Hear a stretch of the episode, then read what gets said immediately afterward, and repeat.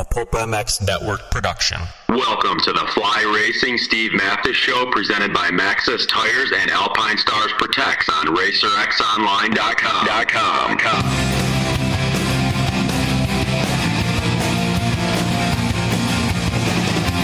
With your continued support of our sponsors, we have surpassed 1,000 podcasts delivered with over 7 million downloads. Click that Amazon banner on Pulp MX to help us out and donate via Patreon if it suits you. And as always, enrich your moto lifestyle by working with the sponsors who support us.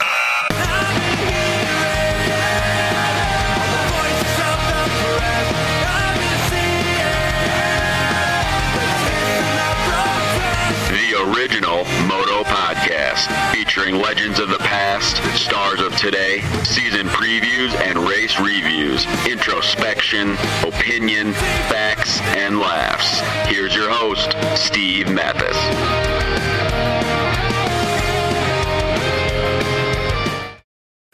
Welcome, everybody, to the Fly Racing Racer X podcast presented by Maxxis and Alpinestars. Appreciate you guys listening to this. Please get it on the uh, Stitcher app, get it on uh, Racer X Online, subscribe to Racer X Online magazine while you're at it, and uh, get the Pulp MX app. It's got all the old archives on it. And uh, yeah, thanks again for listening, everybody. Weston Peick. Adam Enticknap, Blake Baggett, Benny Bloss, just some of the guys that wear Fly Racing out there each and every week uh, on Racing Supercross. And so please check them out, flyracing.com whether it's snow, whether it's a watercraft, whether it's mountain biking uh, or dirt biking, Fly Racing has you covered, and we thank those guys as well. Also, Alpinestars, love these guys. The Tech 10 boots, the benchmark boot in motocross, the Tech 10 further advances the innovations that make it the most technical motocross boot ever. I've been to Italy, I saw these things being built, and I can uh, I can attest for that, as well as the A4 chest protector. Uh, the A4 chest protector incorporates adjustable kidney straps. Uh, it can be used with bionic neck support system. It's CE certified certified, and it's the professional rider's choice for those from Supercross to MXGP to GNCC and beyond. Alpinestar protects, and of course, Maxxis tires. The MX ST tire is coming out real soon, developed by Jeremy McGrath. Maxxis tires will let you hook up, pull the whole shot, and beat your competition in any terrain or conditions. We thank the folks at, at Maxxis and Alpinestars and Fly Racing as well for making this happen. So, uh, thank you for listening. I've, I've talked to David Thorpe. I've talked to Rob Andrews. I've talked to Paul Malin. I talked to Kurt Nicoll. Uh, next up in my uh, ring of great British motocrossers is a guy that uh, always looked out, looked real cool in magazines and had a fantastic career winning GPs and is now doing some interesting stuff. Rob Herring, what's going on, Rob? How are you? Hey, I'm very good, thank you. I'm very good. A bit cold over here in the UK, but apart from that, keeping well. Yeah, yeah, really. Well, I'm in Vegas. It's cold too, but when we're talking cold uh, Celsius, it's probably it's probably like 15 Celsius right now, 10 Celsius. Really cold. Yeah, yeah, not like here. Right. We have snow. Yeah, exactly. Uh, well, thanks for doing this. Appreciate it. Like I said, I've talked to just about all of the great British motocrossers uh, from, to- from, here to there, and uh, you were one of the last ones to talk to. So I, I appreciate it, man. Uh, you've had a, a nice career on and off the bike.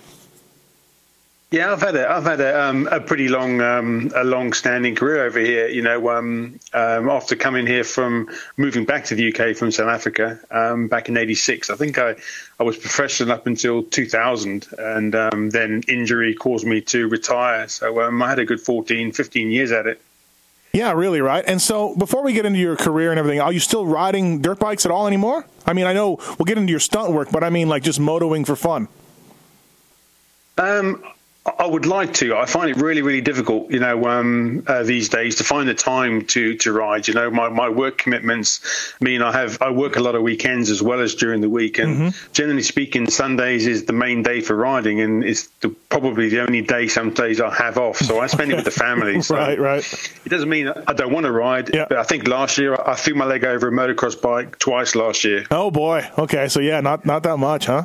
Um, not that much, no.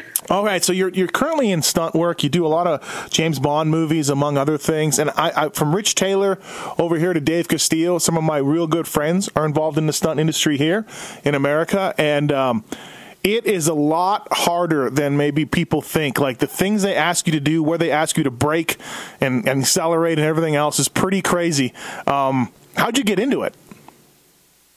Um, I kind of fell into it by chance. You know, when I was um, one of the villages I was living in back in the sort of late 80s, there was a youngster um, living in the village that was a really, really good schoolboy rider. Mm-hmm. And, you know, we kind of trained together and um, we kind of grew up through the, the sort of early 90s together. And he dropped out of motocross through injury and got into stunts. And I'd lost contact with him. I think he came over to the US. His name was Lee Morrison. Okay, yeah. He came over to the US to do some riding and stuff. And I think he worked with Mike Kiedrowski and a couple of riders over there doing some training. Mm-hmm. Um, he came back to the UK, got involved and became a very good stuntman. And I bumped into him one day, and the guy that he was with was a, guy, a gentleman called Gary Powell, and he's one of the top stunt coordinators in the world. Does all the Bond films. Mm-hmm.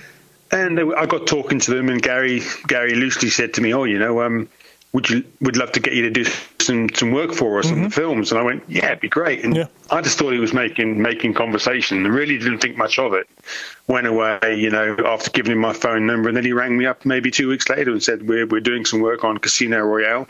You know, um, come down and let's try you out." And it kind of went from there, really. Oh wow! So I uh, yeah. got into it, you know, meeting the right, meeting the right people, yeah. you know, um, at the right time, I suppose. Yeah, wasn't by choice, you know, wasn't wasn't something I planned to get right, into. I never right. knew much about it. I just kind of fell into it. Um, and and so, like I said, it's a lot harder than people think, right? It's not just like um, it's 25 takes of sliding a bike or stopping a bike or doing the jump and and usually these bikes have cameras on them they're heavy like it's not all fun and games that people may think yeah, I mean exactly. I've I've tended to do more. Um, I'm classified more as a precision driver, but okay. more on the bike side. You know, I do all the I do all the stuff with the cameras on. So on on the Bond films, when they're up on the rooftops riding, yeah. I'm the one doing the riding with the cameras on. You know, I'm um, one of you know they're on Skyfall. We had Robbie Robbie Madison up on the rooftops and Lee and oh, on I was top of those, uh, and, those tile rooftops yeah. at the very beginning, right? Yeah, I was yeah. I was up there with a bike with a camera on the front. I was probably carrying nearly 100 kilos on board.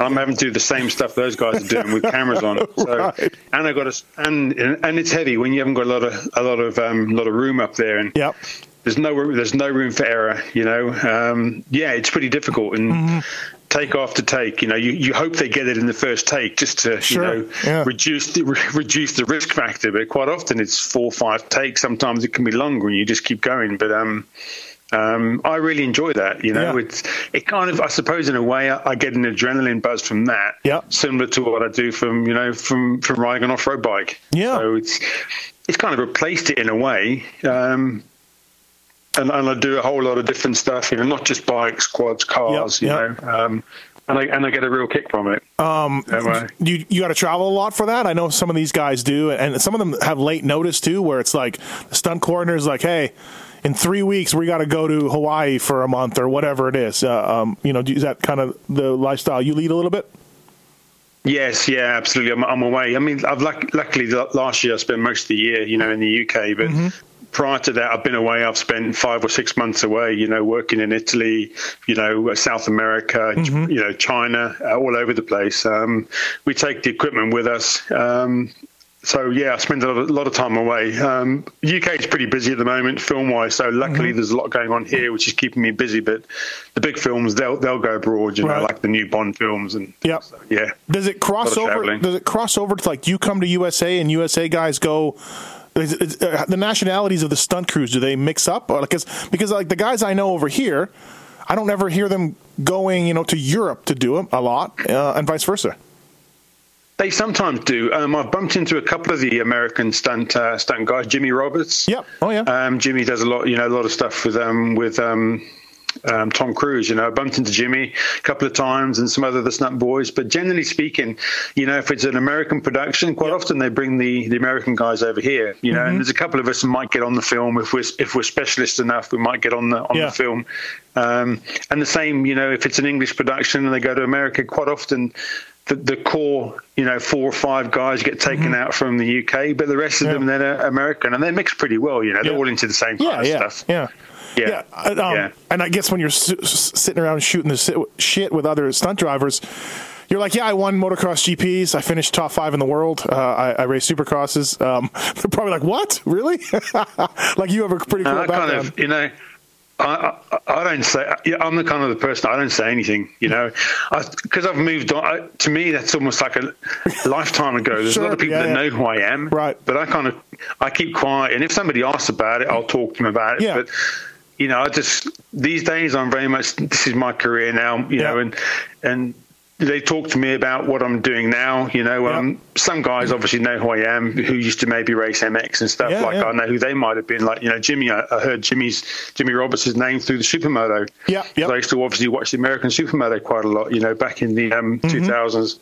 So um, you know, but generally speaking, you know, we do we do end up chatting about stuff, but um, I don't I don't I never volunteer the information. I only ever say it if somebody asks me. Yeah, um, that's Yeah. really cool. It's uh, that sounds like a. I mean, again, you're away from home for a long time and at times, but man, the pay is pretty good and it's it's excitement and and it, it, it sounds like a real cool gig. It's not the safest thing, but man, boy, uh, you've got some stories, I'm sure. Yeah, definitely. I- You know, I, I thoroughly, I thoroughly enjoy. You know, Mm-hmm. um, um, I thoroughly enjoy the challenge side because it's a bit like to me. I kind of, I kind of look at it. It's a bit like you know, Supercross. Yep. It's a bit like you got to, you've got to weigh things up. Your timing's got to be right. Your judgment's got to be right. When you you put in a situation and I've got cameras on board and I'm involved in a stunt scene, you know, you've got four or five different cars going different speeds, different angles. I have to be at the right point at the right time Yep. if anything goes wrong, if one of us messes up, it can be it can be fatal to, Oh, for sure. to, to somebody, if not so. It's really a thinking, you know, it's a thinking Mm-hmm. man's game. You've, you've got to be really, really on the ball, you know, and, and very alert. And I enjoy that side of it, you know, it's very technical. Mm-hmm. Yeah. Um, so yeah, I, you know, to me, a kind of the closest thing that I've been involved in that reminds me of back, you know, racing a bike again. Yeah, At a, you yeah. know, at a, at a high level. So For sure, yeah, absolutely. Yeah. And some of my buddies tell me like the the stunt coordinator will be like, "Hey, look, um, we just decided that that this stunt guy is going to have to uh, lay it down and slide on the pavement. We're going to give you an extra, you know, five grand for that. Who wants it? You know, you know what I mean? It's kind of like one of those deals. yeah. and people be like, ah, yeah. I don't know about that. I don't know about that that stunt or whatever it is. It can be, you know, at least at least with my at least with my side. Generally speaking, like when I got the cameras on board, Yeah. they don't really tell you to lay it down too Right, much, so right, it's pretty good. But you know, that's a but that's a that's a weird one to do from when you've come from a racing background. Right, right. And they say to you, you know, okay, we want you to go in here now, and we want you to to do an endo and go over the bars. You spent your whole career trying not to fall off. Yeah, now you've got to make yourself try and fall off. Yeah. It's you know, it's it really, really you've got to get your mind around it first. But it's Right. yeah, I, to me that's not appealing because I, I know I know what pain's like. I've been to hospital too many times, Yeah, so exactly. I want to stay on two wheels. How much? Uh, How much do you follow the Supercross, Motocross now, or the GPs, or anything else? Obviously, today as we're doing this, the opening round in Argentina took place. Uh, how much do you follow the sport now? I watch the American stuff all the time. Oh, you do? know. Okay. To me, yeah, I love it. Outdoors, the Supercross. I watch the Supercross. You know, I don't get it live, so Mm-hmm. I watch it. You know, watch it in the next morning. I watched it this morning from from yesterday. Oh, okay. Uh, from Atlanta, I love it. You know, to me, that's that is the the pinnacle of of motocross racing. You know, is the American Supercross. The outdoors, I love the outdoors as well. The GPs, to be truthful, I watch it. Mm-hmm. You know, I watch it for one or two riders, but I'm not overly I'm not overly interested in it. To me, it's not it's not racing like I remember it. Yeah, but um, yeah. you know, um, but I love the American racing. Yeah. I think because I because I kind of grew up. In South Africa, which the tracks were very similar to the American tracks. Mm-hmm. You know, that's what I enjoy. The technical, the technical um, side of, of racing. The tracks are far more technical than the European tracks, and, I- and I like watching the American riders race. You know, there are a few Europeans now that are tending to ride more 100% from when the gate Oh, for drops sure. to, to Yep. when. Yep. But it never used to be like that.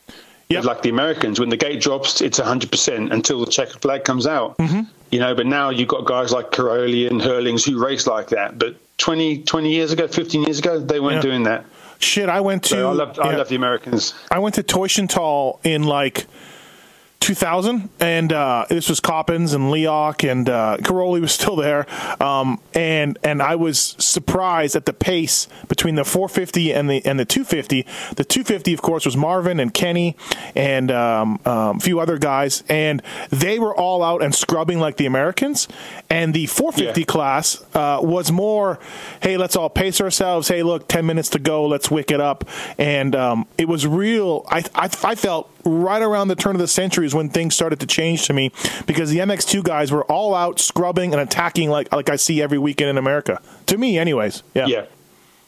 Yeah, def- definitely, definitely. You know, and, and that breed now is kind of, you know, um, let's say the Americans have been doing it for a long, long time, and Yeah. Europeans now are catching on. You know, and um, it's made the, the, racing a lot more interesting. But I think because of kind of there's been ten or fifteen years of quite dull racing in the GPs, especially the 450 car. Yeah. I kind of lost interest in watching it. Yep. the American stuff, you know, has always been like that, and it's you know it's it's so good to watch. So yeah, you know, I'm a great fan of the US racing. Oh, that's that's cool. That's interesting. Yeah, for sure. So um, let's let's go into the time machine a little bit and go back. So you you always confuse me as a kid growing up watching you know watching cycle news, reading cycle news and, and reading MXAs because I thought you were South African and then you were English and I'm sure you've told this story a hundred times but in my research it looks like you were born in England parents were from uh, England and then they moved early on to South Africa uh, for work I guess or or what happened. Yeah, uh, my dad, um, uh, they moved for work. You know, my dad visited South Africa when he was uh, in the Navy, you know, um, doing his uh, military sort of duty, you know. Um, mm-hmm. Uh, when he was really young, and he went to New Zealand and he went to, to Cape Town, I think it was, and uh, he thoroughly loved both those countries. And he thought to himself, one day I want to I want to live in one of those countries and in I think it was '76. You know, I was born in 1969, mm-hmm. and in '76, uh, I was born in the UK in, in you know 1969, yeah. and 1976, my parents decided to emigrate to South Africa. So I went there when I was seven. Yeah. And then I came. I came back. I spent my my my school years in South Africa. That's where I learned you know, to ride um, an off-road bike, you yep, know, and where I, I, grew up racing, you know, and then came back in, in 1986, beginning of 1986, to try and make a career of of um, racing uh, motocross. So parents stayed, and you just were like, were you like uh, Rattray and Langston and, and Albie, where you're like, I got to get off off of SA to, you know, I got to get to the GPs. Is that kind of how it went? Because the, at the time that no one, only one rider had ventured out of South Africa. Um, that was a guy called Tony Riddell. He came okay. to the UK to race. I think it was back in like '85 or something. Okay. He was one of the top South African adult racers, and yep. no one had. And myself and Colin Dugmore, we were the young up and coming. Right. Um, we were the top guys over there as, as, as kids, and we both came to Europe at the beginning of '86. Colin went to Germany, and I came to the UK because my grandparents were here. Sure, we had a family, yeah. basically a family base here. So Colin went to Germany and I came to the UK and. Um, you know, I, I, planned to do the GPs that year, but we couldn't afford to do it. So I did selective, you know, international mm-hmm. events, and I did one Grand Prix that year, Irish 125 Grand Prix, just as a, just as a, a bit of a teaser. Um, and that was the start, really. But South African scene was was really, really um, was really healthy in mm-hmm. the in the sort of early to late 80s was extremely healthy, and we had a, a good that, like, bunch of riders. Was, was Wozniak there? Larry Wozniak and all that? The American guy? Larry Wozniak was over there. Okay. You had Jim Tarantino. Tarantino, um, yeah, yeah, yeah. You know, yeah, and Jim was, a, you know, the king of saddleback. Right, park, right, know, right. In his day. So yeah. you also had, we had people like um, Rex Staten you know, Rocket Rex was over there. Oh, he lived there for I didn't quite know, a number of years. I didn't know he went there. Oh, he did, huh? Rex Rex was there. Well, we had we were. I was lucky enough to have um, Brian Myerscough come over. Oh, wow. And Brian basically he didn't live with us. He lived with, with us for about a month, and then he he found himself a little place. But basically, he he ran out of our garage for sort wow. of pretty much that year, and I, and I rode with Brian all the time, practicing, you know, playwriting. Yeah, yeah. And that's really the guy that, that, that taught me the most about what I could do and, and playwriting with the bike and figuring out what I could do with it. And, you know, because nobody play, nobody play rode then. Everybody mm-hmm. was just riding around yep. tracks and stuff. But Brian would go out looking for things to jump and trying to find little little obstacles he could try and get over. And, and yep. I used to watch him and then try and try and emulate what he was doing. So he taught me a, a vast amount of skill, you know. Yep. And uh, really, it's Brian, I think, that I owe most of my ability to, really. Yeah. Well, that's pretty cool. You know, I, I, didn't know Brian yeah. did that. Yeah. Okay. Yeah, phenomenal rider to watch. You know, mm-hmm. I mean. You, maybe when he came over there, you know, it was a new lease of life to him. Mm-hmm. You know, um, because he had a few, he had some health issues when he was yep. on factory Honda team in, in, in the US, and yep. maybe the whole new, new lease of life for him. And, I, and so I may have seen him at, you know, it may have been a peak for him, kind of thing. You know yeah, what I mean? Um, um, when he came there, nobody knew him, and he was so good on a bike to watch the stuff that he could do on a bike, and it really opened my eyes up to what you you could make and make you know making yourself one with yeah. bike. Yeah. Rider rider and bike become one. But before that, we were two different things. That was the bike, and I was the rider, and I never used made the bike do what I wanted to, to do. Watching him do stuff, you know, I really really right. learned so much. Now I talked to changed the way I thought about. I talked to Malin about you uh, a little while ago, and and you know, growing up, your results in Supercross were always a lot better than a lot of GP riders. You looked better on the bike than a lot of GP riders. And Paul was like, and we brought this up, and because if I, I'm going to ask you about it, but I, I seem to remember you beating RJ or Wardy at a Supercross, which never happened back then. Like you, you won. Did you win a Supercross or something, or somewhere? I went. I went in, in 1986, my, my, which was my first year back in the UK. I won. Mm-hmm. Um, there was two nights of racing in the UK where Jeff Ward came over, okay. Guy Cooper came over. You know, I led the first night until the last corner and yeah. fell off, and Ward oh, beat me. Geez. And the second night I won. Okay. Uh, and then I went. I went to um, Amsterdam, and uh, I won uh, the first night in Amsterdam, and I was on a stock stock 250. Yeah. You know, we had all we had. I can't remember which Americans were in Amsterdam, but it was the hard cross series. But there was, there was some there was yeah. some good American yeah. riders there. So, which, but that was when I was kind of still pretty fresh. You know, still pretty fresh from South Africa. Right. Which people need to realize like never happened. Right. So, uh, growing up, I always saw you were good at Supercross, and then I talked to Malin about it. I'm like, hey, he was good in Supercross, and Paul said it was. He thinks it was your upbringing in, in South Africa that, that you know where so much not so much it was practiced in, in, in, the GPs and in Europe so much it was more South Africa where you learned how to jump a little bit and, and, and you know hit the downsides and, and you know basically ref, refine your supercross technique do you do you agree with that definitely 100% you know everything that I learned pretty much was was what I learned in South Africa.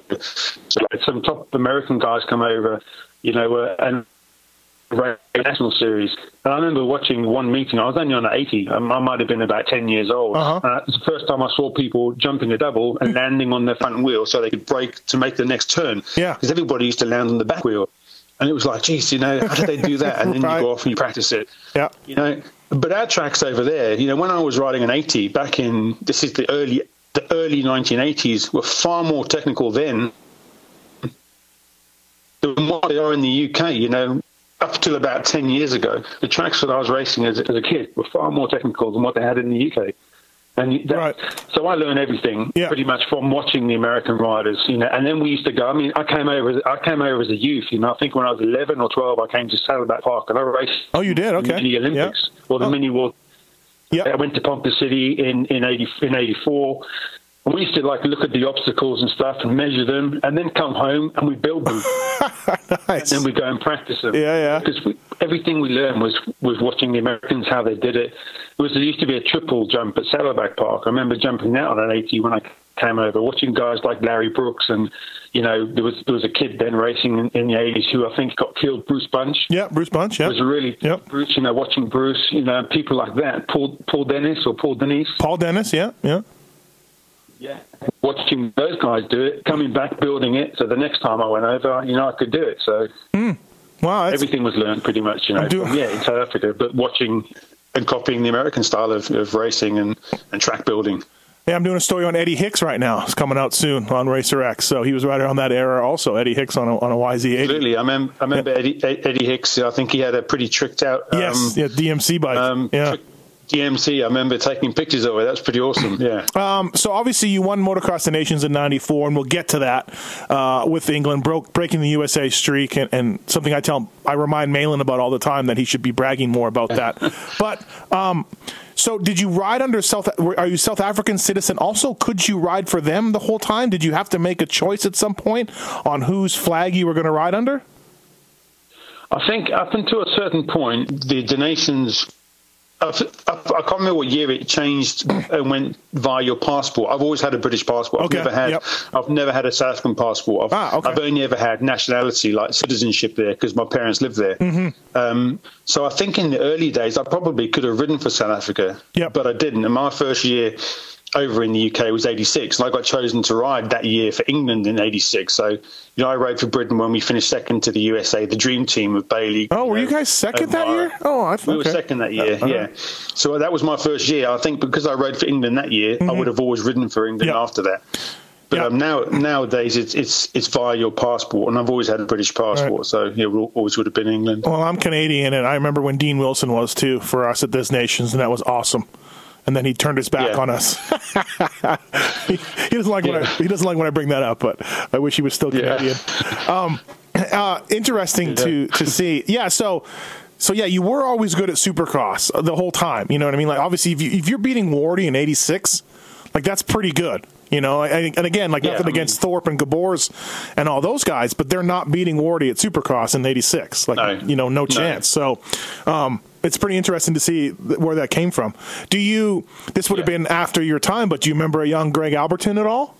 Did anybody tell you about him? I remember Greg. I was, I was. Greg grew up with me racing. You Oh, know, okay. Greg was younger than me, a couple Yep. years younger. Yep. When I was, when I was on 125s, Greg was on 80s. So I grew up. You know, I think my we we had some really good mutual friends, and I used to see Greg quite a lot. You know, I go practicing and Oh, okay. to Greg All right. and- So yeah, yeah. you know, um, and I think it to some degree, I was I was the sort of the top adult myself and Colin Dugmore, and I think we were the, probably the ones that Greg looked at, you know, Sure. becoming one day. Um, we all rode for Team Green, so I knew Greg extremely well, you know, and Greg Greg went on to do some great things as well, you know, Yeah, really yeah. really good little rider, but he was always really small when he was young, and uh, he, you know, he obviously grew quite a lot, you know, um, turned out to be quite a decent size on a big bike, but he was always small. And We always thought. You know, his height would hinder him a little bit, and, and uh, but good little rider, really good little rider. So you talk about '86 and coming over, and you ride for England, second at des Nations on a Honda. Uh, the first year I remember Rob Herring, excuse me, was '87 on a Yamaha. Um, Yeah. what, what, who's what team is that? Who who's how do you get that ride? And, and you get fifth overall in the world. Yeah, that year. I mean, '86. I did basically. I rode for myself. Okay. You know, um, as soon as I came over here, my my first ever meeting, I went and did a, a British Championship, and it was um, you had to ride in. It was the 500 Championship. You had to ride in, in a support class because I was basically nobody knew of me, and, and I won both races by like a golden mile, and I was lapping as fast as Dave Thorpe was, and um, my second meeting was the British 250 Championship, and um, I won the first moto. I was, I think, third in the second moto, and then I crashed out the third. So everybody sort of sit up and thought, "Geez, who's, who's this guy?" Who's this guy? Right. So, so, so Kawasaki came in and they and they said, "Look, we'll give you a couple of bikes, and you just ride through a dealer for the year." So Okay. that year, I kind of I rode with a little bit of help from Kawasaki UK, but I rode through through a dealer called Corby Kawasaki. You know, I did the Motocross des Nations. I did a lot of international events, um, and people sort of started to, to notice who I was. Obviously, I won the the, the, the Manchester Supercross Yep. beating Wardy. I won Yeah, the yeah. one in Antwerp, the, the the Nations where we were second. Um, I, I had the offer of a full factory ride for Yamaha in the 250 GP class. Mm-hmm. Um, at the same time, I had an offer for uh, for a full season, um, a full factory ride in the Kawas- for Kawasaki in the 500 class. Okay. At the time, m- my dad was kind of my manager and my mechanic, and he thought, you know, the 250s is going to be a better stepping stone for you. It's a better learning curve rather than jumping straight in. So I, so I ended up with a full factory ride, you know, um, in the 250 class as a pretty much an unknown, really Yeah. you know, so um, you know, I went into the GPs and um, won my first double moto that year. And at one point, I think I was the, the youngest ever double moto winner in the 250 GP class. I think Lachine, there was an American round, maybe in 85 or something, Uh. or 84 that Lachine had won, and we were really tight on, on ages. Yeah. Um, but um, yeah, I mean, so I ended up fifth in the fifth in the world that year, and, and then stayed with Yamaha then for, for 1988. Um, this is Geboers wins the title, Vehkonen second, Jorgen Nielsen third, and, and you're fifth. Um, pretty Yeah. pretty impressive. Yeah. Now, back then, as I've talked to Rob about, and, and Thorpe and, and Kurt and everybody else, there was the Honda's factory bikes, and there was everybody else. Or did you feel like your Yamaha was was pretty good? Um, I definitely, I definitely thought that the Yamaha in '87 was um, wasn't a particularly great bike. Right. Um, we were definitely not the strongest, you know, um, uh, motor. Um, I think the Yam- the Yamahas and probably the factory Cagiva at the time, which Vehkonen was on, was pretty was pretty impressive. Um, but um, in '88, you know, the Yamaha was completely different and was a very good bike. But '87, Yep. we struggled with it, and Yep. especially I spent my whole career on Kawasaki.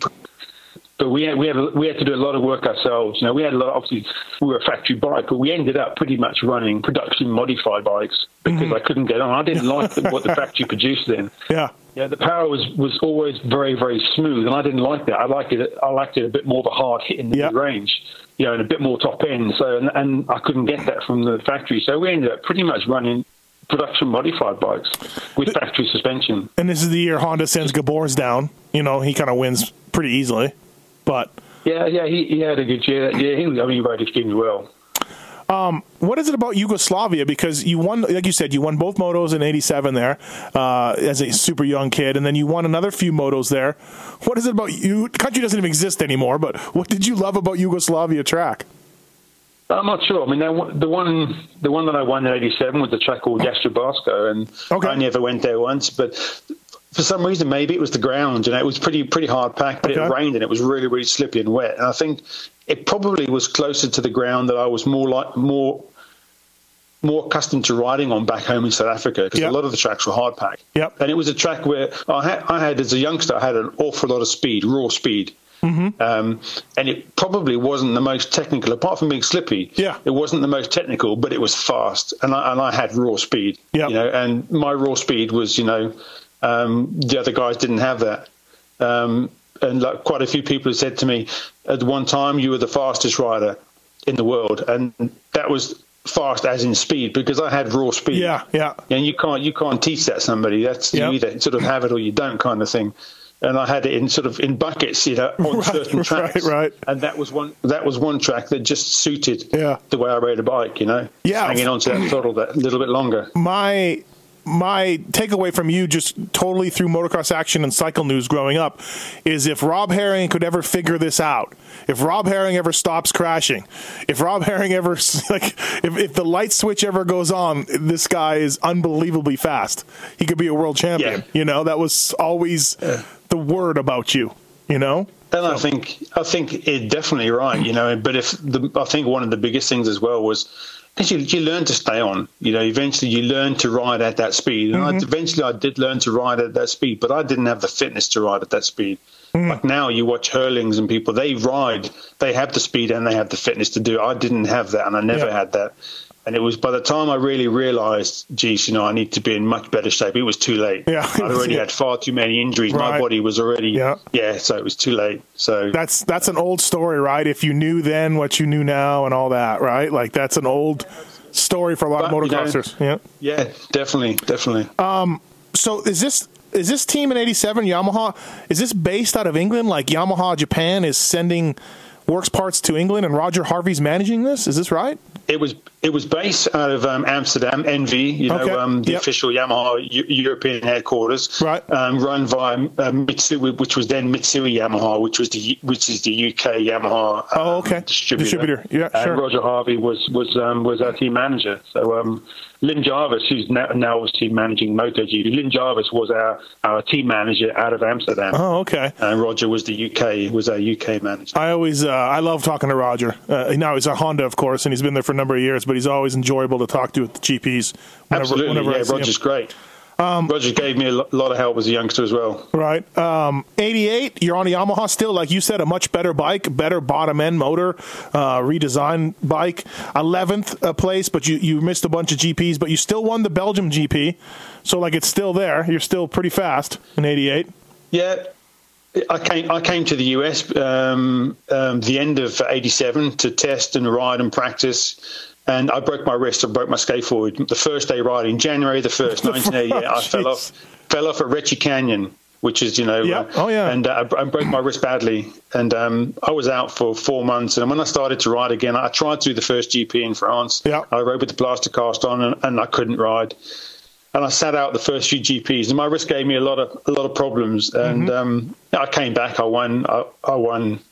Belgium. Say in Belgium, Yep. I, won, I won another moto. I think in Yugoslavia or Yep. something. I won a moto in Argentina as well. Mm-hmm. Um, um, yeah, and ended up 11th, which is not the season that I I'd sort of envisaged for myself. You know, Yeah. but that's injuries. That's injuries. That's the way it goes. So Yeah. Um, you went, so I was gonna, lost, lost my ride. one of the questions I was going to ask you was, yeah, when you were, you know, at your best, did you ever race American Supercrosses or here or there, or, or, or Transcal or Golden States or anything, or you tried to and you broke a wrist, and that was it?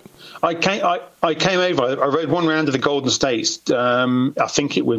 It was when I was on a Yamaha. I think it was when I first got on the Yamaha, beginning of '87. I came over and rode at Glen Helen in Yep. '87. Yeah. Um, but I always wanted to ride in the US. At the end of '87, um, I actually had a deal lined up to come to US full time through. Um, um, um, I can't remember the um, Yamaha team manager McCarthy. McCarthy, yeah, Keith McCarthy. Uh, Keith McCarthy, yeah.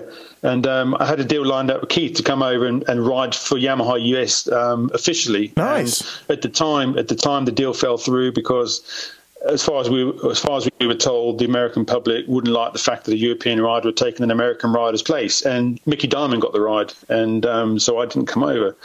And the next year, Bayle, or two years later, Yeah. Bayle came over and rode for, and which was so I, I kind of I was really close to coming over, and that was probably I would have preferred to have gone the US route because everything, the tracks were more what I was used to riding. Mm-hmm. and that's more what I wanted to do. I would love to have done the Supercross, but I never got a chance to ride proper American Supercross. Not as a youngster, not Right. as a, when I was still in my sort of prime. Yeah, yeah. Um, what was your best you ever did at Bercy? Bercy, I was third in the 125s a few times. Yep. You know, um, um, I, I always did pretty well, and I think my my I ran, I won, I won semi-finals, but the final I always tended to either get really bad arm pump or, or crash. You know, but I was third on the 125 a bunch of times on Suzuki with Stefan, you know, Stefan Everts. I think Stefan won, and I was, um, I led it for a long time. Yep. Um, yeah, but Bercy was was never Right. never quite lived up to my to my um, my own expectations at Bercy or what other people expected of me. You know, Yeah. I'd, I'd crash out or get on pump or something stupid. But I was I was fast as I was on the bike. Yeah, no, that's that's again, that's what I would read, read about you. Were you so Yeah. you're racing Wardy and RJ and and Dogger and these guys? Are uh, you're over in America a little, little bit here and there? Are you making friends with some of these top American guys back then? I mean, are you are you buddies with them at all? No, not, not really. I No? I I, was always kind of a, I suppose in some somewhere I was probably a little bit in awe of them over there because it's kind of that's the series that I kind of always followed, and, and the American stuff is kind of what I've always been sort of more interested in. Mm-hmm. They were probably I was probably in awe of everybody a little bit. Obviously, I spoke to them, and you know sometimes the motocross nations and stuff. I talked to Ricky and I talked to like Jeremy McGrath, Yeah. and even but I've never got. I was also quite shy. I've always been quite a, quite very much an introvert. Yeah. So I'm always one sort of you know that doesn't say anything. I'd rather listen than talk. Yeah. Yeah. I find you know that's just me. I'd rather listen than talk. So I'm not one for making conversation, Yeah. but it doesn't mean I'm not friendly. Right, uh, right. That's just kind of my nature. Yeah, I was flipping through an old But, um, motocross action, and, and they interviewed Rick Johnson, and he said they were asking about which European, you know, has the most chance over in the USA, and he said Rob Herring. eh, He goes is is really good. If if there was one rider I could pick, it'd be Rob Herring that would, you know, could come over to America and do very well. You know, this was some random interview in motocross action around the late '80s. Okay. So Yeah. yeah, I mean, I I remember coming to the US in, in it was '88 at Unadilla, the GP, and I qualified fastest. uh, You know, Yeah. And then they, uh, un- unfortunately, I fell off Sunday morning. I fell off and split my hand open, and, uh, and I couldn't particularly race the GP. You know, Yeah. so um, but I mean, my speed was was you know I got noticed over there. You know, '87 Yeah. at Hollister Hills, the, the US GP I ran towards the front, it ran out, ran out of fuel, so Yep. um, I got noticed over there, but um, yeah, This is, uh, just never kind of worked out. But '88. You wore a Pico gear, I think.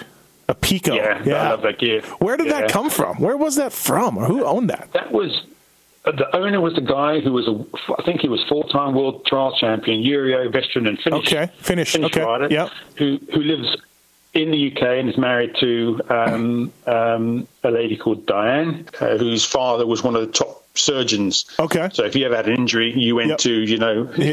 to her dad to sort you out. Right. But um, uh, Vesti, you know Vesti, we call him Vesti. Um, he started at Pico, and the gear was great. He was a Sidi import, Sidi boot importer as well. Okay. And when I first came to the UK, you know, he struck a deal out with me and I rode for Pico for a couple of years. They've subsequently disbanded as a clothing company, but, you know, they're now a major distributor of, of many different products. Oh, okay. But the clothing was great. You know, it was, it was, Yeah. it was a bit like the HRP stuff, the Hannah racing Yep. product stuff, Yep. where he had the kidney belt built into Yep. the jeans, which I loved. It- it did. I love that. And then they kind of did away with it. So Um, it was, I thought it was great. Yeah, Lyles wore it too. Lyles and, and Leisk did Leisk wear it too? I Jeff think? Jeff yeah. Leisk rode, yeah, Jeff Yeah. Leisk as well, but never really went into the states. No. I never really saw anybody in America run it. No, so. I always thought it looked pretty cool myself, and you look cool on the bike Yeah, it and everything. It was So- pretty popular in the UK. Race Tech suspension and engines, people. PulpMX 18 is the code to save.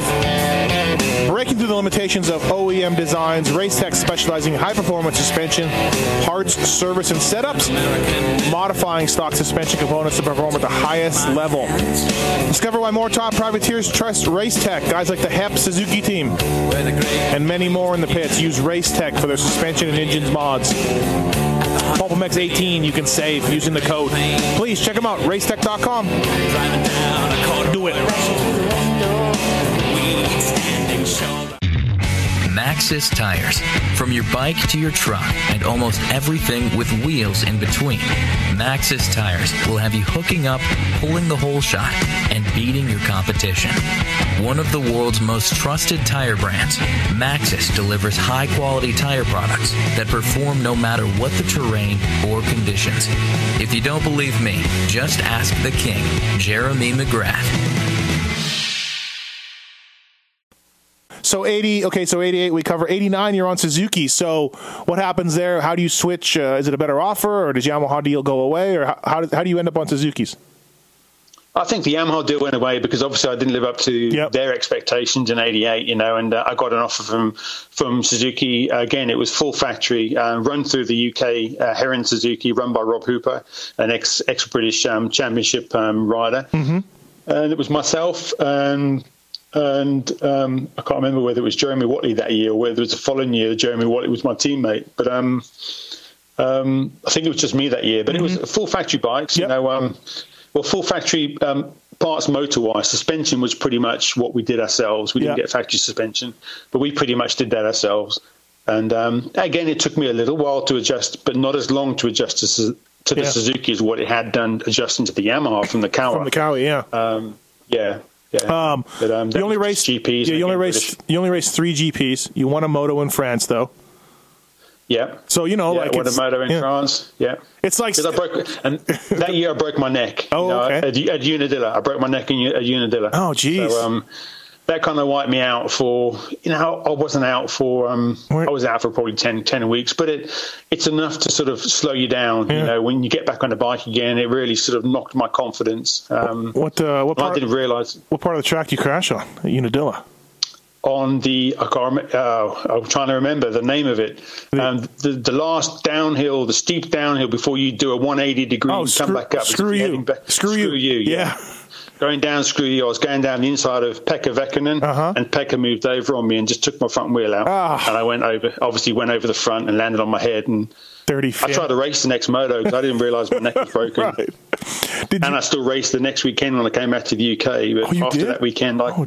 I couldn't even. I, I've been to a chiropractor during the week, and they had me on the bed pulling my neck around and trying to kick my neck and stuff. Imagine if they went the I wrong way. Jeez, yeah. Oh man, Oh. I rode the net that weekend in a British Championship, and on the way home, I couldn't even sit in on a seat in the car. I had to lay down in the van on the floor. Oh, wow. My dad said, "You you really need to go and get Yeah. some proper X-rays." You've got something going on. Some X-rays. They went, yeah, C5 vertebrae broken. Yeah. You're so lucky. And as soon as he said that, I didn't move.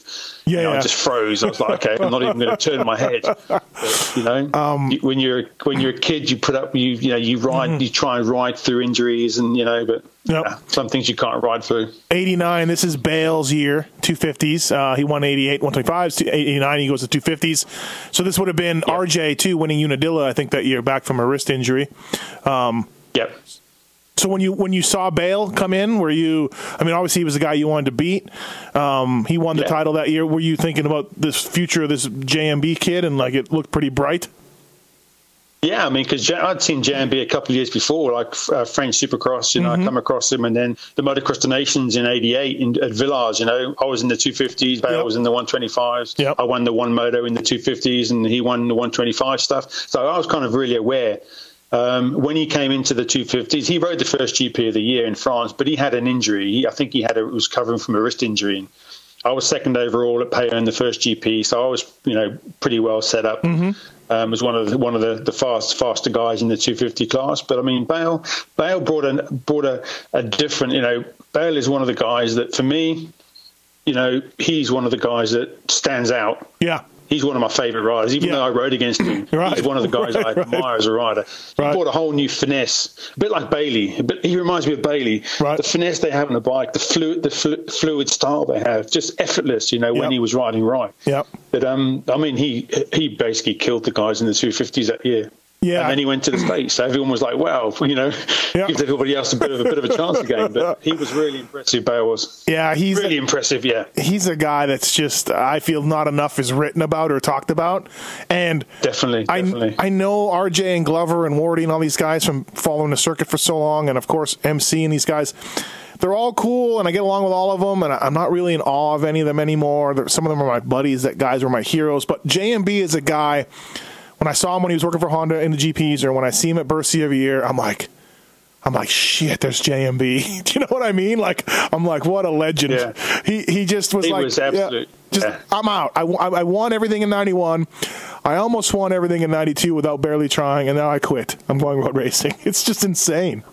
You know? Yeah, how many guys can do that? You know, just quit when they're at the at their peak. Right, Quit. right. Imagine what he imagine what he could have done if he'd have carried on. Yeah. but I mean, yeah, very, very, very impressive. You know, um, and still rides a bike. So awesome. Yeah, yeah, I've heard. Uh, so 90 GPs, uh, Puzar wins. Uh, again, not I can't really find out. You look like you're about sixth in the points from my my my research, and you won, and you got second overall in Unadilla to Stanton. Yep. Yep. So did you like Unadilla? Sound like you like Unadilla. love you. I love Unadilla because Unadilla was Unadilla was technical because it was that black loam. It might have changed a little bit by now and got Yeah. a bit more hard pack. When you got there in the morning, it was all green and grassy and it Yeah. was black loam and it was really bumpy and rough. And you used to have the steps up the far side, which were they weren't manicured. They weren't they weren't um, bulldozed flat and made into like uphill steps. They were raw, just steps in the ground. Uh-huh. Were so technical, you know, and, and it was a it was kind of like a it was a European. It was the closest you're going to get to a European track Right. and it was technical. And for me, I just I just loved the soil. You know, um, It Yeah, looked I like the track. it looked like watching videos, and I've watched that 90 GP. Was that the three moto year or no? No, I was later on. that was. Um, I think that was the three moto. Was year. it three motos? I, I've Could watched. have been. I've watched Could a have few of them, and it's like the line in the first moto that was say on the left hand side of the track. Uh, that's no Yeah. longer any good, and now you have to go on the far right side for the second moto or whatever. Like it was a real uh, smart. It's not like that at all anymore. By the way, Rob, it's it's not like that at all. Um, I kind of watch. I kind of watch it, and then I reminisce what it used to be like, and Yeah. it was an awesome track. It Yeah. really was awesome. Um, yeah. did you were you always amazed at how much the fans loved Bob Hannah? There, like it was just stupid, right? I mean, Bobby, yeah, but I was, I was always amazed with it with the, with the fans at Unadilla in the first place. You Yeah. had like all the hillbilly, and they're, they're fighting across the valleys and stuff. You know, Right. when I came there for 80, for, the des Nations in '87 in the mud, and I'm watching the fans then. You know, it was it was it was it was awesome. So, Yeah. yeah, the fans were pretty cool at Unadilla. They were definitely. uh, ninety one. You go to five hundreds. Do I see, or do I have my? Rec- when would you? When do you? 91, I stayed to stayed 259. Stay 250s in 91. Okay, and then you moved to 500s, I think, shortly after that. Um, what? I moved. Go ahead. Yep. So I moved to 500 in 98. I moved to 500. Oh, was it that was long? quite late Okay. on. Yeah. Yeah, yeah. So at some point, um, the injuries start mounting up for you. It looks like when I start looking at your results and start looking at the amount of GPs you're missing. I, I guess is it just injuries that is starting to add up for you a little bit? Yeah, I had I had some I had some nasty. You know, um, I say my broken neck in '89. Yeah. Uh, um, and then I kind of had a couple of years where I managed to stay sort of injury free. Um, I had a bad knee injury. Actually, in '98, I had a bad knee injury, and actually, that's probably the one thing you know um, which hampered my my ability to sort of improve. You know, was riding with my knee. I never had my knee repaired. When they when they took me in, they said, "Oh, you've you stretched ligaments in your knee. We're going to have a look and replace the ligaments." And they didn't. When I came around, they hadn't touched it. They said, Oh. "Oh, no, you'll be okay with a bit of exercise." And basically, over the years, Yeah. I've lived basically with two knees that have got two ligam- two ligaments gone in both knees. And my knees are very unstable, and I've ridden like that for I rode like that through my whole career, and got to a certain point where my knees would start locking. My cartilage was locking my knee Yeah. up, and I had to stop during the motor and Oh, flick, flick the cartilage back. And then and then yeah, move your knee a little bit and go back out. I kind of because it's one of these situations where I had a couple of years where you know I'd done quite badly because to injury. Ninety I broke my leg twice, and um, and you think, well, you can't you can't afford to, to stop racing for six months voluntarily because Yeah. you need to earn a living Yep. to keep you know to keep living. So I couldn't stop for for six months and go right. I need to get my knees done. Yeah, that's going to be how long it's going to going to take me to, to to get myself healthy again. So I carried on riding through the injuries, wearing knee braces and trying to ride more with Yeah. my feet on the pegs. But yeah.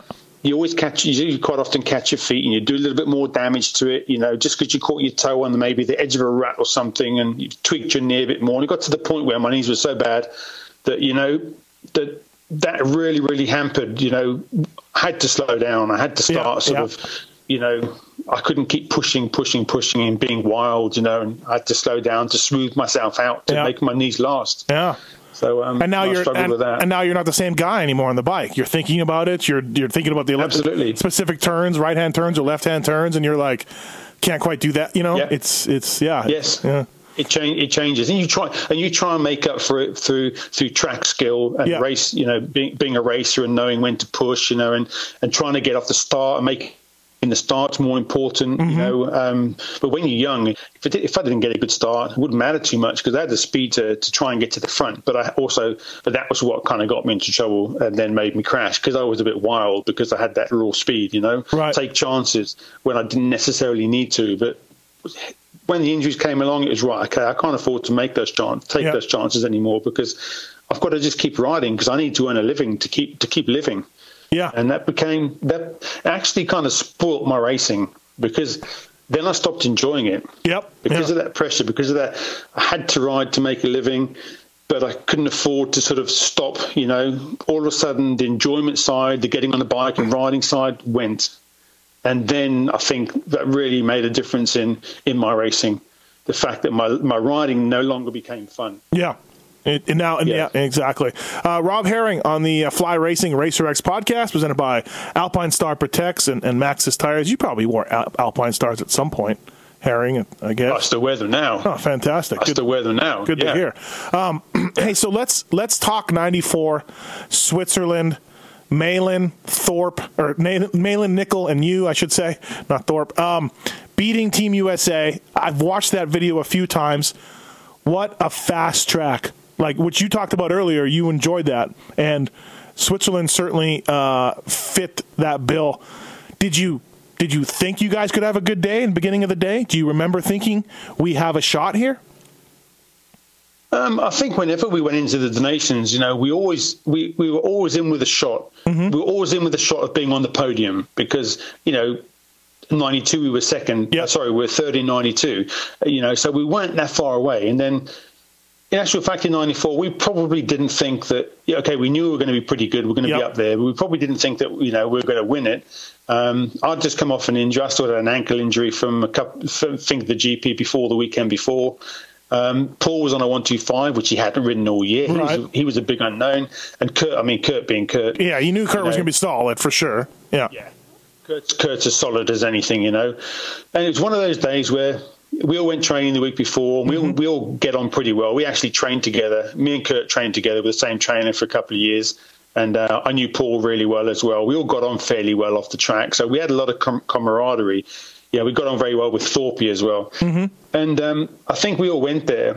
When, when you go there as a team and you all have the same goal, and I think this is what's missing, what has been missing before. We've gone there very much individually.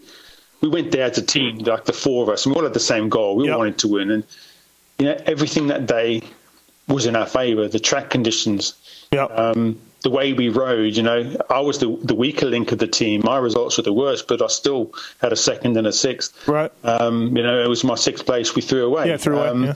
So, uh, uh, you know, how many how many days do you get that where your three guys, you know, ride to their potential, you Mm-hmm. know, and um, it just it was just one of those magic days. I mean, it's so ridiculous that the British um, the British motorcycle press didn't even send a journalist there. Really? There's Nobody. Yep, there was no one there to cover Wow. it because they didn't expect. Yeah. The sad the sad thing is about us is we won the des Nations, which for us was a major Yeah. major feat. We were team world champions Yeah. that night back at the hotel went back you know that our governing body wouldn't even wouldn't even buy the drinks at the bar for us that Oh. night when we got back to the hotel Wow. Yeah, that's how sad it is and when we came back to the uk there wasn't one little mention in any papers anywhere you know of, of what we'd achieved and you know Jeez. you just feel like you know Yeah. nobody really knows what we've done you know. Yeah, it was such an But, uh, upset. it It was was- such an upset. it was it was it was a great feeling. I mean, I only watched the video a little while ago, and um, the you know the crowd afterwards on the podium, the mm-hmm. cheers we got on the English flags waving. That's definitely one of the. but That is probably the highlight of my career. You know, Yeah. the feeling I had on that day, you know, was was amazing, was brilliant. So. and, and like yeah. like um, catching and pa- I don't know if it was I can't remember if it was you specifically, but I know for sure Nicoll and Paul like caught and passed Kiedrowski and Larocco and, and and like it was like earned. You know what I mean? Like it wasn't any USA breakdowns or USA. I mean, you guys were better than them that day, and and just it was great. It was it was awesome to see. I say they just rode their potential, you know, and we all worked really hard for it. And um, it's just one of those days. It just worked worked in our favour. And you know, the, the track was extremely fast. It was very very European Yep. in comparison to what you know the American riders were like. Um, um, but you know that that time it was going to happen at some point, wasn't it? The, the, the Yep, winning streak yep, was going yep, to stop at some point, right? And then, you know, um, you know, it's, it's a nice feeling that it's going. It's probably going to be a long time before a British team wins it again. So you Yeah. know, it was a, um, an awesome achievement Well, by, An- by all Anstie, three of us. Anstie was amazing this past year. Holy Oh, smokes, he, he, was he, great. He, he rode phenomenal. I was so impressed with the way uh, Max rode last year. you know, um, excellent, brilliant. You you you talked about the beginning. Um, you went there as a team and you you practiced together before and. And something struck me because the USA right now is on its longest winless streak. And me being a Canadian, although I've lived in the USA as long as I lived in Canada, but me being Canadian, I, I, I I feel a little bit of. I just watch the Team USA. These are these are my friends for sure, most of them, and I want them to succeed. But I also feel like I can remove a little bit of bias when I go to des Nations, right? And I can look at this and Yeah. something um, some people on the American side have told me is that that team atmosphere of Team USA that you spoke about that helped you guys win. And, and you know, bottom line, Rob, is you know the res- what goes on the track is what really matters, but. The USA, the last three, four, five, six years, has gone sort of as individuals. Do you know what I mean? Indi- they're parked individually. They're not riding together before. They're not necessarily um, lining everything up. And I don't know. It could be one of the reasons why USA is struggling a bit at this race. I think I think also the fact that the USA is, is I think under quite an immense amount of pressure because it, it's always Europe against the USA. Yeah, yeah. You know, it's never like England and Belgium and France and Italy. right. It's they, the fans see it as Europe. If any if any European team beats beats Team USA, you know that's awesome. But that puts a lot of pressure on the on the American riders. You know, and, and I think the last couple of years it seems like Tomac didn't want whether he didn't want to do the the Yeah. des Nations or you get the, the, the top guys, the top top guys Mm-hmm. um, don't want to do it, and whether it's you know whether it's because you know it's too much in there because they have a long season with the Supercross, the Yep, Outdoor yep. Nationals, Yep. and they want to break. That's that's absolutely fine, but it's a shame in a way then that you don't get the the top top guys. You know what I mean? Because then I think the story would be different. Yeah. Yeah. Not saying not saying that the guys that went aren't top top, you know what I mean? But Mm-hmm. sometimes the guys can be that sort of second tier. Know, Right. the, the next guy's in line, but the level now is so high with the guys like Herlings, you know, and the way Cairoli's riding, and a lot of the European kids, you know, Musquin are so are getting so good and so fast. You've got to send your best guys, otherwise, you know, you're not going to get the result that your Mm-hmm. Yeah. your country's capable. of. Yeah, you're just it doesn't really all this all the team bonding doesn't matter if you don't have your best guys and and you have a point. You're Yeah, right. it- yeah. And I don't know, and I don't know whether the whether I'm not sure what how the American riders think of the motocross to nations, but certainly in England, if we get chosen for it, it's Yeah. a major thing. Yeah. You know, and everybody wants to be on it, but it almost seems like. Over there, it's like well, we're not all that bothered because it's just like a European thing. Uh-huh. I don't know. It's just kind of what it seems like to me from the from the sidelines. Yeah, yeah. Um, which you know, um, you know, when when the best guys go, then you know, Right. then you can truly say, right, okay, America or Belgium were the best team in the world Yeah, that year yeah. because it was the best guys in the world, you know. Um, Yeah, I think when it comes to guy riders' legacies for guys like me in the media, the guys that care about it. I mean, you don't care because you're an ex-rider and everything. You have to look at Eli and Dungey and and say that. And you have to mention, hey, they they bowed out of des Nations. Like I think that matters. They bowed out. They didn't want to go. You know, Yeah. I don't know. I just it's not like um uh, a pox on their house for not for not going. It's not terrible, but you, I think that needs to be mentioned. You know, um, because they turned it down. I, I, yeah, and, and uh, they've got a reason, and that's fine. Yeah. But you know, Yep. but it's a, but it's a shame then because we don't see the best best team America put together Mm-hmm. doesn't go there. You know, and at that kind of level, you know, you've got to send your best team. Yep. You know, and it's it's just a shame because I would love to see mo- nothing more than the top American guys against the top European guys. That to me is Right. like is the ultimate. You know, when it's a slightly not a second-rate team because I don't rate anybody as No. second-rate. When they're at that sort of that those top ten guys in the US, that level is not second-rate. You know, but you know when it's not the hundred percent best team, it just takes that little bit away. You know, what Sure. if? What if they could have won if so and so had been there? Right. Um, so you mentioned, But I think this year is going to be this year is going to be different. You know, on an American track, it's going to be different. Yeah, it's going to Yeah. be. I agree. I, I they, they have to be heavily favored to win at Red Bud. Yeah, I mean You they had such bad such bad luck last year. Yep. You know, I'll, I'll put my money on them this year that Team USA will bring bring the um, bring the trophy back. So you mentioned you got second in '86 in, in Maggiora. Um, you Yeah. you you you won the '94 in the team. You got second. Uh, you mentioned another result. How many times did you ride for England? I rode for England ten times. Ten rode, times. um, oh wow. Yeah, I, I rode 80, 86, 87, 88. I missed 89 because I, I was out through my broken neck. Yeah. I rode. Um, That's Germany. I missed 1990. Well, that's when Yeah. That's when Rob Andrews got in with his stock Cowie, his bone stock Kawasaki. I rode. I rode 1990 in Sweden. I think I won. I won the one one of the 125 motos in 1990. Yep. I rode 91. I rode um, in um, in Valkenswaard. oh wow. Okay. 92, I- 90, 92 I rode in Australia where we were third. Yep. And um, Sand races, And another sand. yeah, but again, I, I led that. I led that until about two laps, three laps from the end, and then fell off. Oh jeez. You know, yeah, I know that's me. That's, that's Rob Herring's career right there. That's me, you know, and just gave it away. I just had, I had a good lead, and I think Right. Marnik Bervoets was behind me, and I fell off, and Yeah. you know, yeah. Anyway, Uh, that's that's you know, water under the bridge. It'll be it'll be on your tombstone. He led the whole race Yeah. until he fell late. Then fell yeah, yeah. Um, and I rode, I think 94, 94 96, um, 90, 98, 99, and and that was it. Wow, Ten years. Yeah. that's awesome. Now, do you have a favorite one out of all that? I mean, obviously the winning as a team, but do you have a favorite race and all of that for yourself? Um, my favourite race, actually, uh, my two races that I really, is both times I did extremely well was 88 at Villars in France, France, when yeah. I, I, when Ricky, I'm not sure what problem Ricky had, whether he went down on the first lap, but I won the I won the second 250 moto, and Ricky came from the back. Um, RJ came from the back to second. Uh-huh. Lechien won, and I was Yeah. I was behind Lechien. Then Ricky was behind me, and then the other time was in Vimmerby in 1990 on a 125 in in uh, Sweden when I won the Yeah. um, the se- 125 motor because I was quick on a 125, and I was a big I was quite a big big guy. I've never been that small. Mm-hmm. But I was a lot bigger than you know, and Stefan was 125, and I beat all the all the sand riders. You know, um, Yeah. By, I came from the back and passed them. To me, that's a highlight in the Des Nations Sure. for me. Just not necessarily results wise, but because the way I rode. Yeah. I know that day I rode really well. Whoever was on that track, on I, I would have beaten them that day. I was pretty confident of it. Um, but they stand out to, for me. Oh. 94 doesn't really stand out. It does as a result. Yeah. But I think because the, I, I didn't ride particularly well. Uh-huh. You know, when I look when I look back at it and look at myself ride, I think actually I sat down way too much. I'm not happy with the way I, I.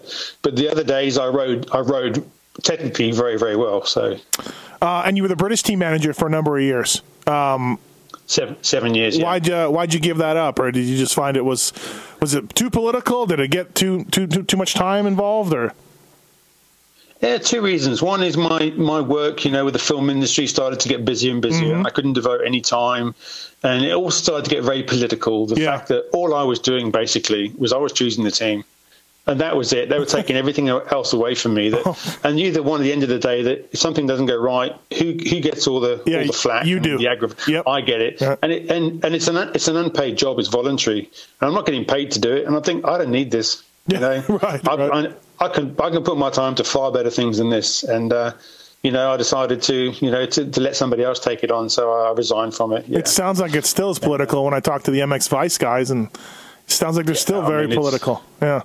It's it's it's it's silly, really. You know, um, I mean, unfortunately, you know, I mean, we've we've we've not had a team. Okay, last year England was Great Britain was third. Yep. We've not had a team really where we've had three very strong riders. Yep. You know, in, in any one in for any one year, we've always had like one good rider, Yep. and the other two like you know, um, and so you're going there knowing to start with that you know you're not going to. I mean, you're lucky if you get on the podium, Yep. but you're going to be battling for fifth, sixth place, and to me, to me that just became that wasn't what I was. You know, after winning the Des Nations and being on teams where we could be top 3 Mm-hmm. the desire to sort of you know put my neck on the line and and and um, and put the effort in. You know, it wasn't worth the aggravation, so I went, okay, somebody else do it. You're like, all right, I, I did my, yeah, my share, yeah. right? Uh, in, yeah, exactly. In '86 at, at Italy, we all know the story. Johnny O on the 125 was great, uh, but but Thorpe awesome. did lose his rear brake, uh, according to David and a few other people. And then, of course, in the in motocross action in the American press, you probably heard about it. A lot of people are slagging on on, on Thorpe. Did that that kind of stuff piss you off? Do you remember all that kind of controversy? To be truthful, you know, I was I was part of the team that day, and I don't remember. Maybe you know, I mean, I think the way the Americans rode that day, yeah, irrelevant whether David had a rear brake on or not. right, there was right. no stopping. I mean, Johnny on the one two five round Maggiora, which was it was just a horsepower track. It had yep. some big old hills. Yep. Now they were they were in a class of their own. I mean, David, you know, RJ, you know, no one would have beaten them. No, no one in the world, even on their best day, would have beaten them around there that day. That was that was as, as they say the dream team. Yep. You know, um, David was world champion, but that track, you know, everything suited. A bit like us, we had that that day where everything suited mm-hmm. us in yep. in Austria, but that day in Maggiora, everything suited the Americans 100%. You know, they absolutely walked it. Mm-hmm. So, you know, that was so so impressive, especially on a 125. You know, yeah. to do what Johnny did on a 125 was was pretty damn spectacular. Especially so, he know, wrote he, take your hat off to him. Yeah, he wrote 250s and 500s all year and jumped on Dymond's bike, yeah. you know, for that one. Yeah. And it was like, oh, okay, cool. You know, yeah, I'll figure it awesome. I mean, that's a classic. You know, if you if you go back and watch it, if you want to watch a Des Nations, you know, and uh, that's the one to watch is the 86, you know, uh, yeah. Maggiora Des Nations. Yeah, absolutely. That's, that's, uh, phenomenal. Yeah. So, do you? Uh, we talked about. I mean, we've talked about some uh, pretty awesome races by you. Is it, it, when I talked when I say to you, what's your best race ever? What's a couple races that stand out? I mean, I guess you'll say Sweden at this Nations will be one of them. Anything else? Yeah, um, probably. Probably. Um, I mean, probably my first ever GP win because it was my first ever Grand Prix win. You know, yep. that is always special. Um, and and one ride which stands out to me, which probably means nothing to anyone, you know, um, yeah. just the way that I rode that day was um, a support race when we were support supporting the 500 Grand Prix in 19, I think it was 1990 at Hawkstone Park. Okay, in the sand. Yep. Yeah, I think myself and James Dobb, you know, we at the support class, and I, I won both motos, and I lapped faster than all the 500 guys on the 250. but I never rode Hawkstone well. But for that day, yep something I rode Hawkstone like I've never ridden it before. I rode it absolutely perfectly, and I don't know what I did wrong, or uh, sorry, I don't know what I did right, what I changed. But that day to me stands out because I can't figure out how the hell I rode around that, that track so well that day. That's a standout for me, you know, because. Yeah, yeah. You know, it's not a track that I like. It's not somewhere that I ever particularly went well on. But yeah. just one day, it all, all just clicked. Is, I wish I could have found that a little bit more. is Hawkstone the one with the big sand jump that Jobé was doing at some point? Um, yes, the big double, yeah, yeah, yeah, which they, they took out they took out about two years after that, but that was quite an impressive impressive yeah. leap. Yeah, no, but I don't think he was the first to jump it. I think it was the Americans that jumped it first. Was it? I can't remember. Yeah, was it the? Is Hawkstone American the one? With, is Mike. Hawkstone, is Mark uh, would have been um, Mike Larson back then.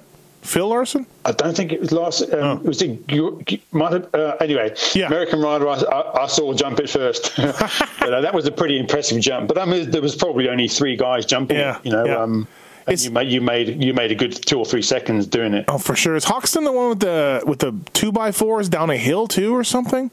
What what British? Tri- yeah, yeah, yeah. You're just like, what are these guys doing? It's like a like a staircase coming down or something. Um, it's it's pretty it's, yeah it's got some steps coming down. It was right. pretty pretty gnarly track. I yeah. mean it was. Um, yeah, I mean it's very very technical. Um, got a big hill, big sandy hill, but which is now turned to half of its rock. Oh, is so it? You get yeah. a lot of wheel yeah. spin, but I mean quite an impressive venue. But um, yeah, but a, but a great GP track. You well, know, that, it's probably most legendary in the UK. That lines up to my next question. What's a couple of your favorite tracks you've ever raced?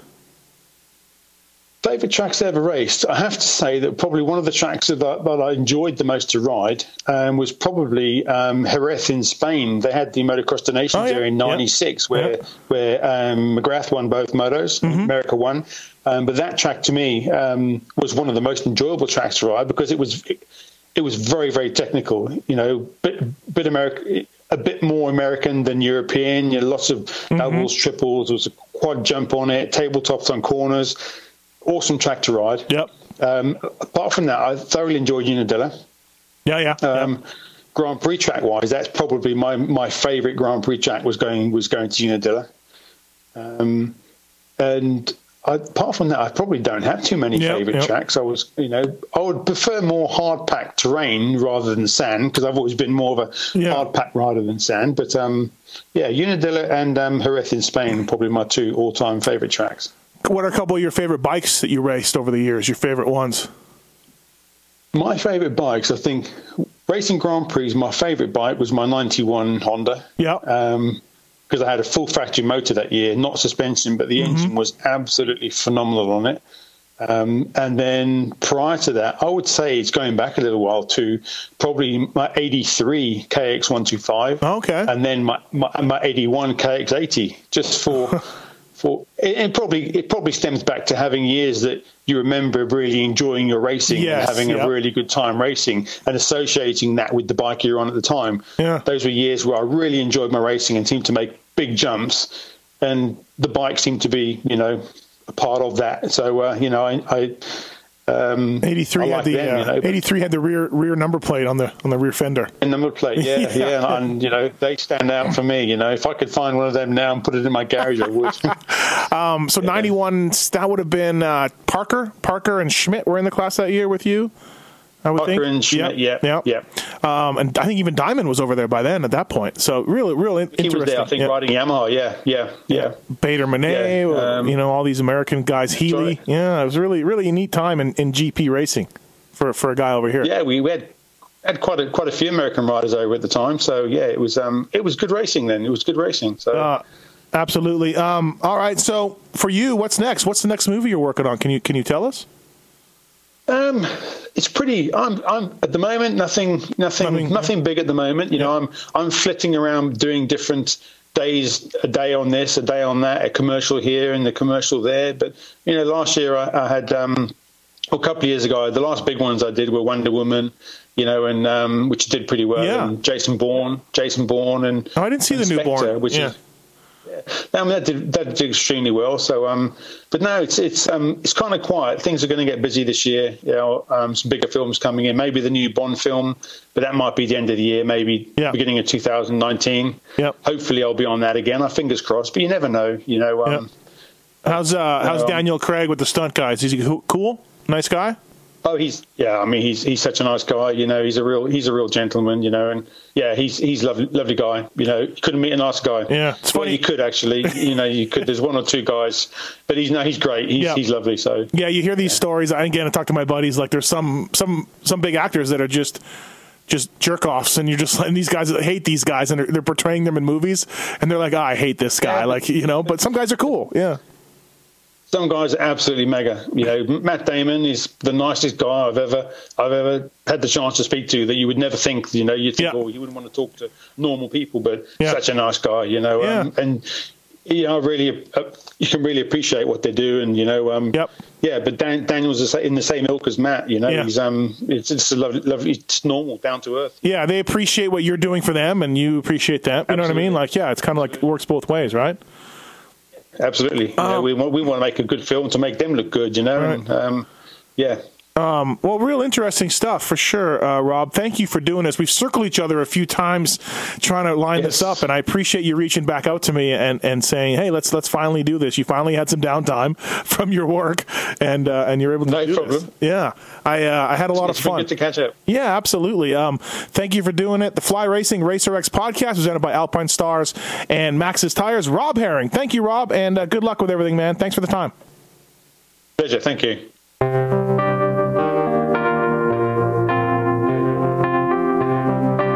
Thanks for listening to the Fly Racing Steve Matthes Show. Don't forget to check out some of our past shows, including motocross legends such as The bad boy, Rick Johnson. I looked down and my hand was junk. I mean, it was sitting over to the side. The tendons were jerking in weird places. And, and my biggest disappointment with Danny Storbeck is that he never said sorry. Because Danny and I were friends, and we've never talked since. Brian Lunas. Before the 500 event, Dave and I fly to Germany, go down to Stuttgart. There's this little shop out the back of the Mahle factory, we get our cylinders, take them back, and you know off we go. And you know we ran Nikasil cylinders as a factory part for a handful of years before anybody ever saw it in production. Dave Arnold. And, and McGill was all, you know how he did the big pancake thing, and right. and he's got the thing. He's completely laying on the gas tank trying to miss his tree. I mean, he would have gone even harder, jumped farther if that tree hadn't been, you know, if, if it hadn't been there. The Hurricane, Bob Hannah. I love the guy. I don't dislike. I think he's the greatest competitor this sport ever had. Absolutely, 100% in my mind. I firmly believe that statement I said about these modern day guys in Switzerland or Holland or Belgium on 45 minutes on the same bike. You're not beating Roger. Are you crazy? They're not doing it. If they think they're so much better nowadays than they were in those days, they're fools. They're different bikes, different times. The Beast from the East, Damon Bradshaw. it got to the point where I didn't want to leave home. And once I got to the race, I wasn't into it. If I wasn't going to give 100%, I'm not going to take their money. The working class hero, Doug Henry. it was definitely an emotional moment for me. Just thinking to myself, that's it, you know. And it's, it's amazing the stuff that goes through your head in a short amount of time of the things that you know that I was going to miss. The Dogger, Ron Lechien. Until you really open your ears and you want to listen to what they're saying, it's like beating a dead horse. You know, and I know from personal experience. Did anybody ever sit me down? Of course they did. Everybody did. Pro Circuits, Mitch Payton. There's two ways to make the money. One is you can sign for money, or two, you can earn the money. I'm a high believer in earning the money. I think they ride better when they earn the money. Seven-time Jeremy McGrath. I was so mad, like so disappointed and so frustrated that I pulled pick and I left. Every point counts. I could kick myself to this day for not just riding around in tents. It's been no problem. My my ego got in the way, you know. The O Show, Johnny O'Mara. Stuff that you could you sit there, you didn't even want to ride it, you just wanted to just look at it all day. I mean, I got a chance to test all that. I like that era I was in. I really do. Search Pulp MX in the iTunes Store to enjoy these and over 800 great motocross podcasts.